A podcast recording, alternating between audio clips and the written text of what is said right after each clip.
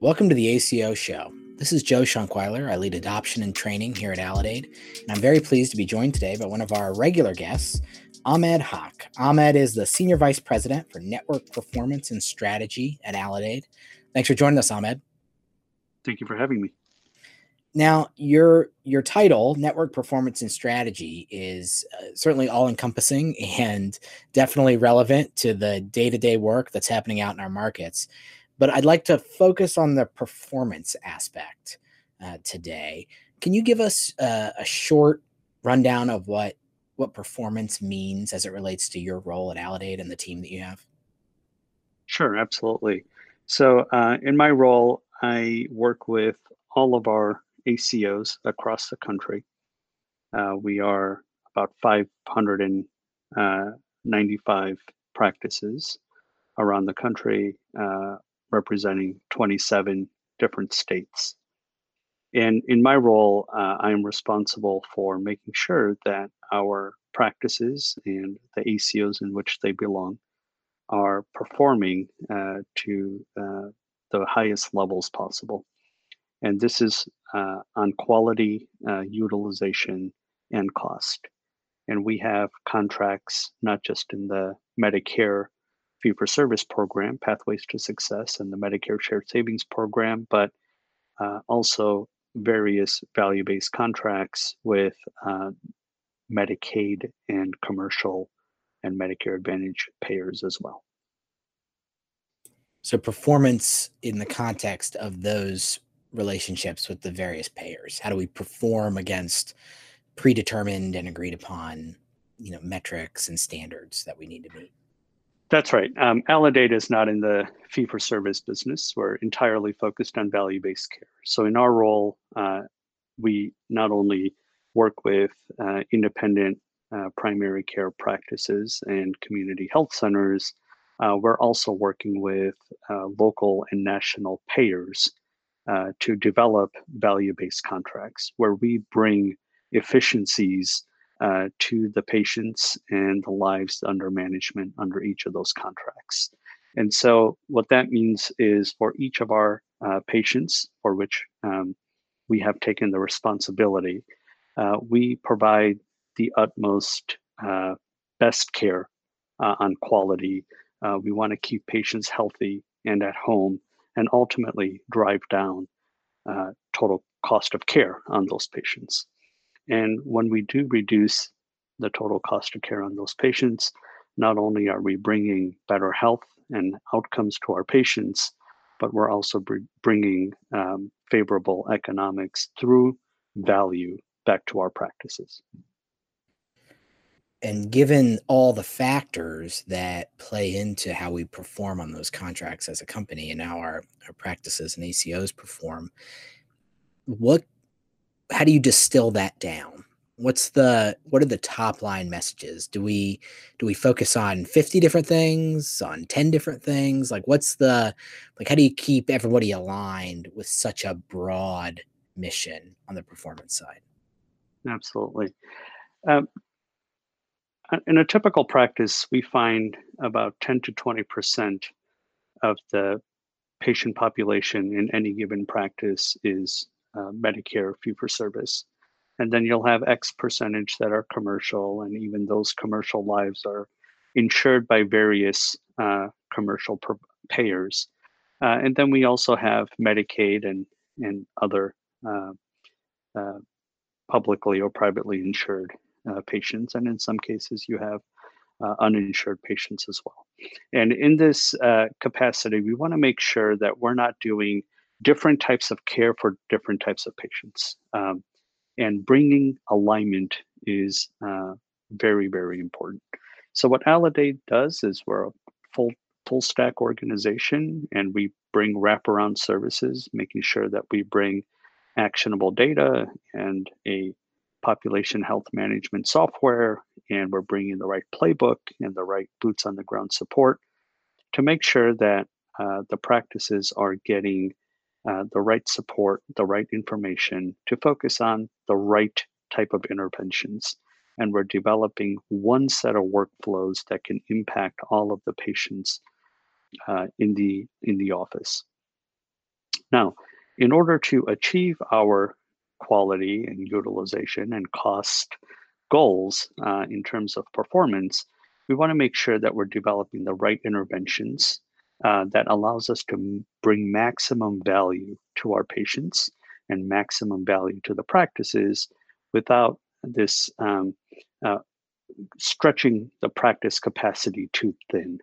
And so, what we uh, really focus on uh, over the first few years of, of an ACO is what we call the core four.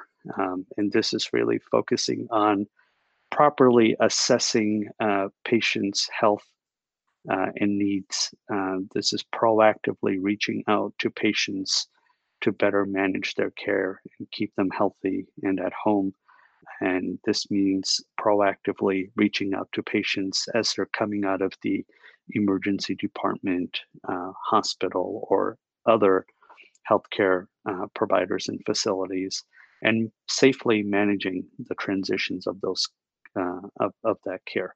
And so, really focusing on risk and risk assessment, really focusing on wellness visits, uh, focusing on ED, emergency department follow up, uh, and then also our hospital uh, follow up as well. Very important.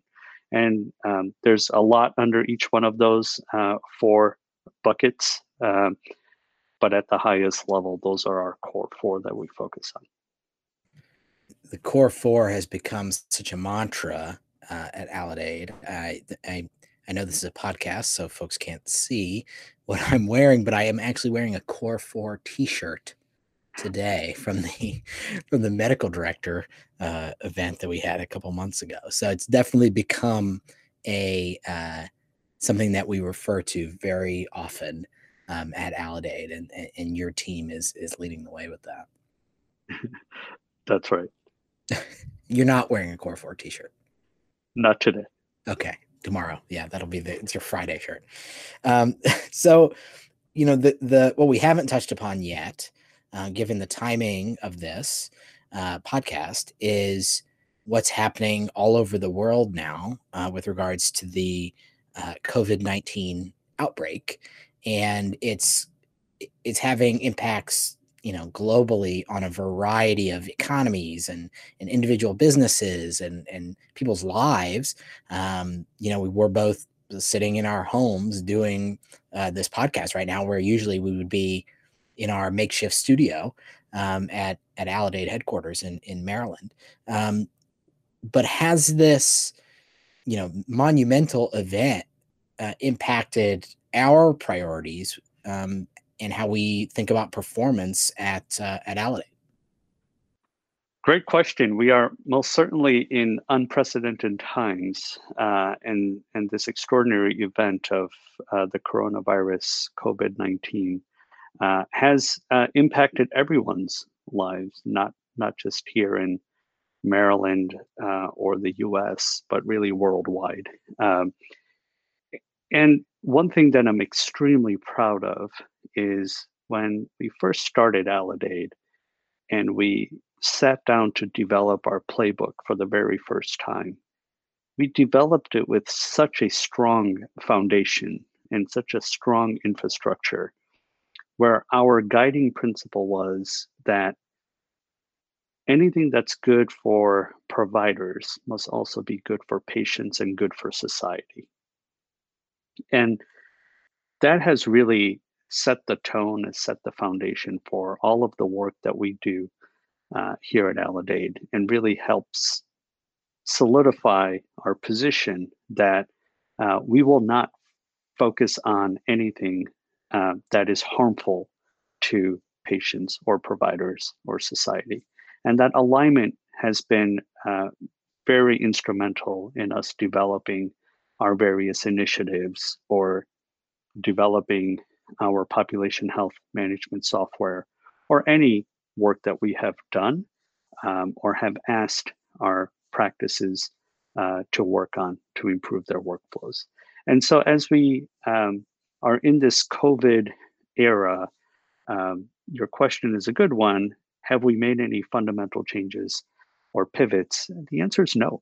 Um, quite frankly, the work that we've been focused on before COVID is very much the work that we're focused on um, in this time period of COVID. We're still focused on calling every single patient, making sure that they're okay, making sure that they're feeling well, making sure that they have medications and enough medication supply, which they're adhering to, and generally following up to see how they're doing and whether they have everything at home. Uh, we are proactively reaching out to our high risk patient population as well, making sure that their care is being managed and coordinated effectively. We're still managing all of our patients that are transitioning from one healthcare setting to another, making sure that that's happening in the safest way possible. Um, and other interventions that we have as part of our playbook. Uh, what has changed is how we deliver on, on our services, most certainly uh, in an era where patients are being, patients and everyone else are being asked to um, stay at home. And that that delivery, how has that changed um, when you can't see folks in the office every day, um, like you're used to doing as an independent primary care physician, which is our, um, our our our partners all all across the country, who are, I should say, at the front the front lines of this, uh, of really fighting this outbreak. Um, it's really inspiring to see them. So how has that how's that changed the way they deliver this uh, vital service? You know, again, the foundation of a primary care doctor is to, um, you know, have taken that oath to make sure that uh, they are um, on the side of the patient uh, and they're caring for their patient and um, they're going to see through the health of their patients. And whether uh, it's in person in the office visit or seeing the patient out in the parking lot while the patient is still in their car, or whether the provider is going to the patient's home to see them, or adopting this uh, newer technology uh, through telemedicine, telehealth. Um, all of those are avenues that we are implementing right now to make sure that we're continuing uh, to proactively and reactively uh, see our patients. Do you think that we're going to see a lasting change? You know, something like telehealth, which you reference, which is just one component of the way um, our our you know, exceptional uh, providers and physicians and everyone out in the the communities uh, are are navigating this. But do you think that's going to be a lasting change on the telehealth side? That we're going to see more and more telehealth visits? I believe so. Yes uh, we we had to go through a hard pivot uh, with paper records transitioning to EHRs. Uh, and for better or worse, um, that process uh, really instituted uh, a new way of doing things in medical practices. Uh, and the benefits of that are, are becoming more and more known of electronically uh, enabling practices. Uh, I think what we'll see here with telehealth is uh, continuing to bring uh, health care to patients as, as opposed to bringing patients um, into the healthcare setting. And I think this is going to bring more efficiencies, both uh, within healthcare uh, and most special and most certainly within our medical practices, uh, we're going to see more efficiencies along those lines. Now, we may see patients that are uh, young and healthy, um, uh, very uh, technologically savvy, uh, that may want to continue to only see their doctor via telehealth uh, going into the future. we may see our elder, more more frail patients uh, who have a hard time leaving their home and uh, getting in the car and coming to see their doctor.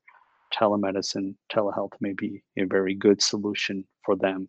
Uh, I do think that we're going to have some percentage of patients that are going to continue to want to see their patient uh, physicians in the office, their providers in the office.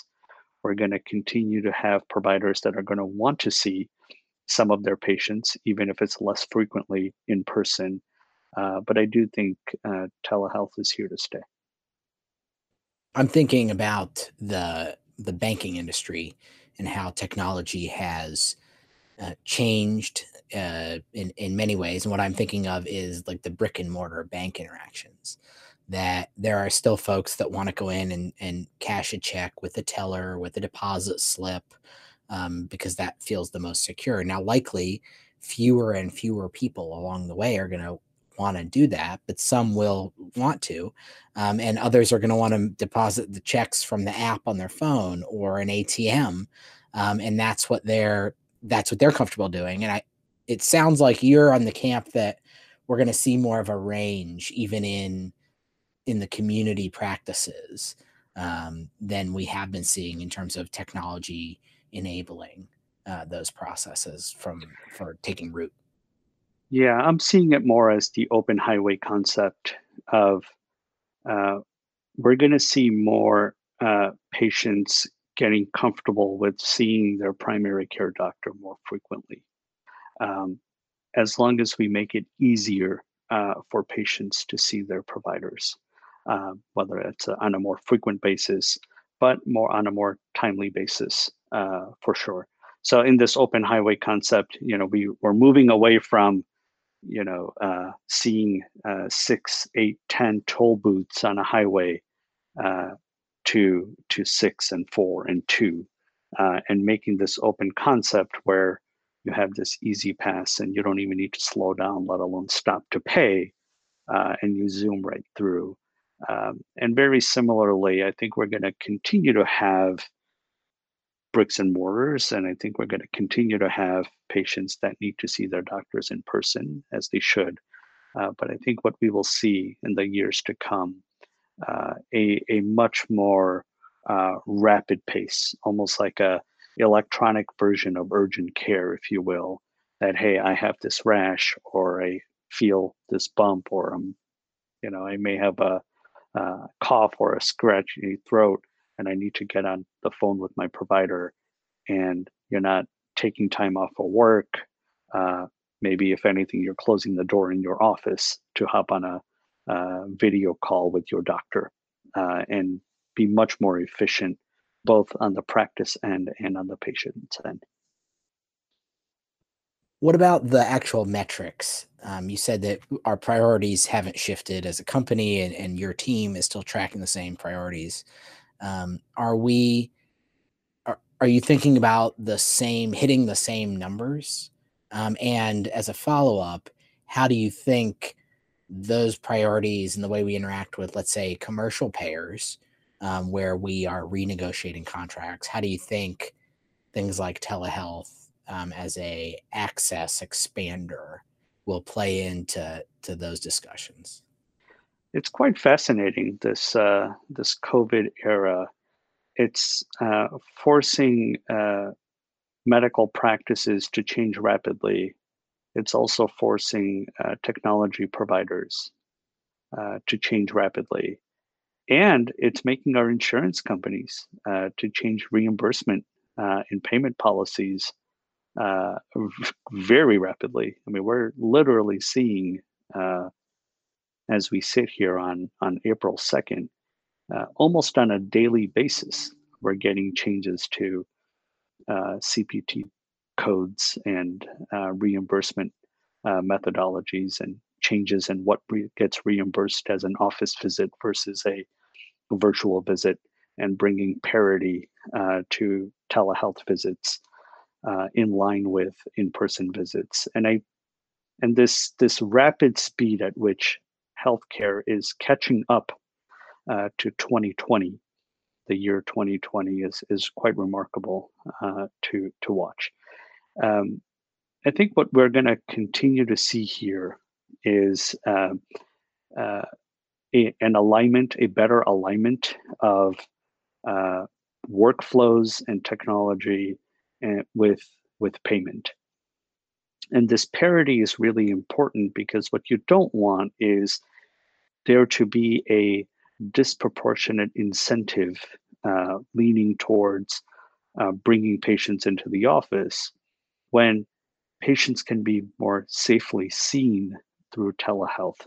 And I think the payment alignment part of it is is extremely important. Um, believe it or not, sometimes you know we all have a tendency of believing that the government moves a lot slower than the private sector.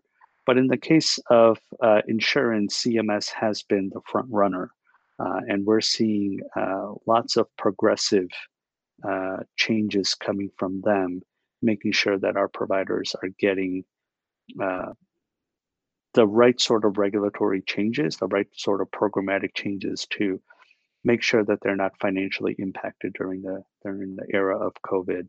And I suspect um, that our uh, regional and national commercial payer partners uh, will follow suit.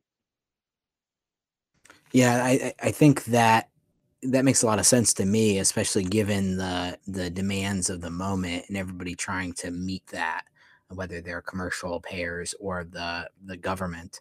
Um, one thing that I'm struck by, and, and, and you laid it out really nicely, how forces um, come together at a certain time and place to empower a movement like that. And I'm thinking about technology in the 20th century in particular, where the um, you know you had to go through these stages of having a certain number of transistors on a microchip and then connecting individual computers that contain those microchips in local networks and then being able to connect them over you know countries and oceans via the the internet and then making that bandwidth available uh, globally and cheap storage through cloud computing and what that has gotten us to today such that our phones are as powerful as the computers that sent people to the moon in the 60s um, and healthcare um, as you referenced has been consistently behind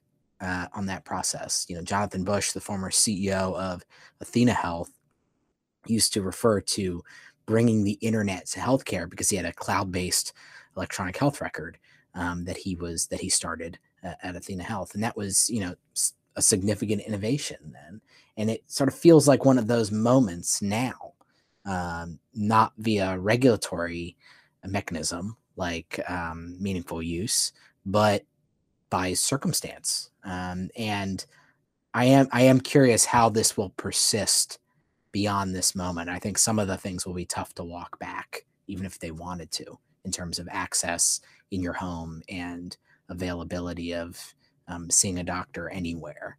Um, is there anything that strikes you as particularly temporary um, in your world, whether it's a, a, reimbursement model or or a technology that you're like, ah, I, I will be surprised if that persists beyond this this flare up um, of the of the COVID outbreak?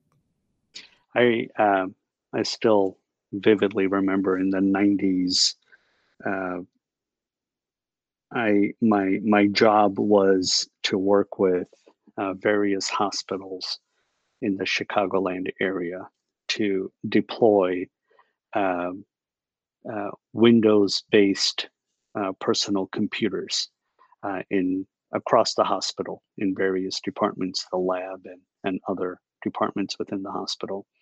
And this was replacing uh, dummy terminals and mainframes with actual personal computers with software uh, that connected to servers.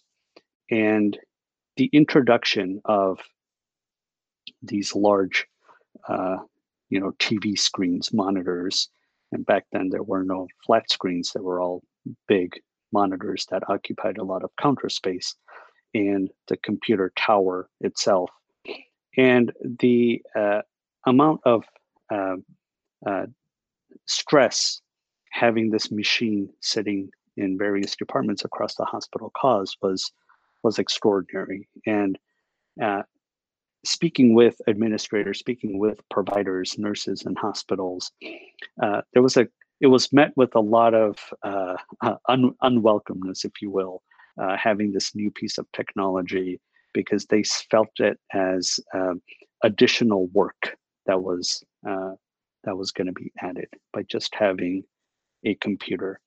And little did we all know, uh, just a few years later, we would have the introduction of the electronic health record system. And so uh, whenever that was, 15 years later or so, when I was at the Office of the National Coordinator for Health IT at the US Department of Health and Human Services, um, we were responsible for rolling out uh, ONC certified EHR systems to 140,000 providers across the country. Um, and having led that work for us and having the providers not just adopt the EHRs, but attest to meaningfully using those EHRs. Uh, again, it was met with some resistance, um, but also a large swath of providers that understood how this is going to, while it may be painful immediately in the short term, it is going to bring some efficiencies long term. And I kind of see this as my my third wave with telehealth of what we once thought was impossible, uh, and that healthcare cannot be transformed. Uh, it is very much, as you had described, a uh, a banker teller relationship, and every Saturday morning or or whatever you would walk in and fill out your deposit slip and stand in line. Um, healthcare is changing, and I think this is just another chapter in that change. I am very hopeful that um, once uh, this COVID 19 passes, that Medicare, CMS, and other payers do not turn back the the payments that they're setting up, the reimbursement systems they're, that they're setting up. I think they should continue to encourage it, uh, where we continue to provide good, proactive patient care and get paid uh, as a result of it. I really do think uh, this is going to further enable us as a country uh, to improve our health outcomes uh, as well as um, not be the costliest healthcare system in the world. Ahmed, I know that much of what we do is measured in the total cost of care for an individual patient or groups of patients that, that, that are part of the practices that make up our accountable care organizations or ACOs. Um, you know, logic would tell us that a outbreak like this, and a lot of folks, unfortunately, going to the hospital would increase costs across the board. Um, and you look closely at costs, um, you know, quarter on quarter, month on month um, in your role. How do you see this impacting costs for the remainder of 2020? Excellent question. Um, well, first and foremost, um, majority of our uh, Aledade's ACOs are um, in the new Pathways to Success program. And under Pathways to Success, uh, lots of our, uh, a majority of our benchmark is really based on um, how we perform regionally uh, as opposed to nationally. So there's a lot of protections that we have built in uh, to the new benchmarking methodology that CMS has introduced, uh, where we are not going to be negatively impacted uh, based on what happens nationally and the healthcare trends regionally. Uh, we feel we're going to be protected by. On top of that, majority of our ACOs are also in two-sided risk models where we are now watching more than ever very carefully, uh, not just how much further we can reduce total cost of care, but whether costs are going to trend the other way uh, this year due to COVID uh, 19. It's a great question. Uh, I, I think there's uh, uh, several things to watch. First of all, um, how many patients are uh, just going to stay home and call their doctor uh, and and speak with their physician and provider over the phone or via telehealth and receive um, the care necessary care that they need we're also watching very carefully how many admissions uh, our um, our patients uh, admissions are to the emergency department we're watching very carefully admissions into uh, inpatient hospital bed. Uh, we're watching very carefully um, what what the what the reasons are for patients entering into the ER to the hospital, uh, whether they have influenza-like symptoms, um, and uh, and so that's one thing to watch. The other thing we've been seeing quite clearly is a number of elective procedures and surgeries, um, specialist visits, etc., being canceled or being uh, rescheduled. I think that'll have uh, an impact as well. Maybe initially it'll look favorable from a cost standpoint, um, uh, but many of those elective procedures are being not canceled but rescheduled. So are we just pushing healthcare costs out uh, into the future? And uh, so I think what we're going to see a lot of is uh, eh, healthcare costs as a pattern. That pattern may look very differently in 2020 and 2021 because of COVID. Um, and in terms of cost, again, I feel like we here at Aledade, because uh, of the work that we've done historically, practices have done historically, uh, in the uh, ACOs that we're in and the level level of risk that we're taking and the benchmark methodology that we have, uh, largely uh, we are protected. Um, but you know, at the end of the day, we're in this uh, era today where patients are really worried, and patients are looking for their doctor uh, to provide them with the best guidance and support. And we are uh, not shifting our playbook. Our playbook is going to continue to be uh, reach out to every patient, treat every patient like their mom, and uh, that is that is our general philosophy, and that's how it'll continue to be. And so, in speaking over the last couple of weeks, I've spoken with uh, quite a few number of our physicians and providers uh, across the 27 states, and they are first and foremost worried about their patients. Uh, they want the PPE so that they can continue to provide patient care. They're worried about uh, patient volume and financials in their offices because they want the resources to continue to provide patient care. And whether it's telehealth or telephone or in person or in the home or in the office, they're continuing uh, to be who they are superheroes, primary care doctors caring for their patients. And so while we do, I do have my ears close to the ground in terms of healthcare costs and what that's going to do, I do believe that as long as we continue to stick to our principles of staying close and keeping our patients close and caring for them, that at the end of the day, uh, we will we will be successful in both patient outcomes and in terms of reducing total cost of care uh, to receive shared savings in our various ACO contracts. Ahmed Haque, Aledade Senior Vice President of Network Performance and Strategy. Thanks for joining me on the ACO show. Thank you for having me.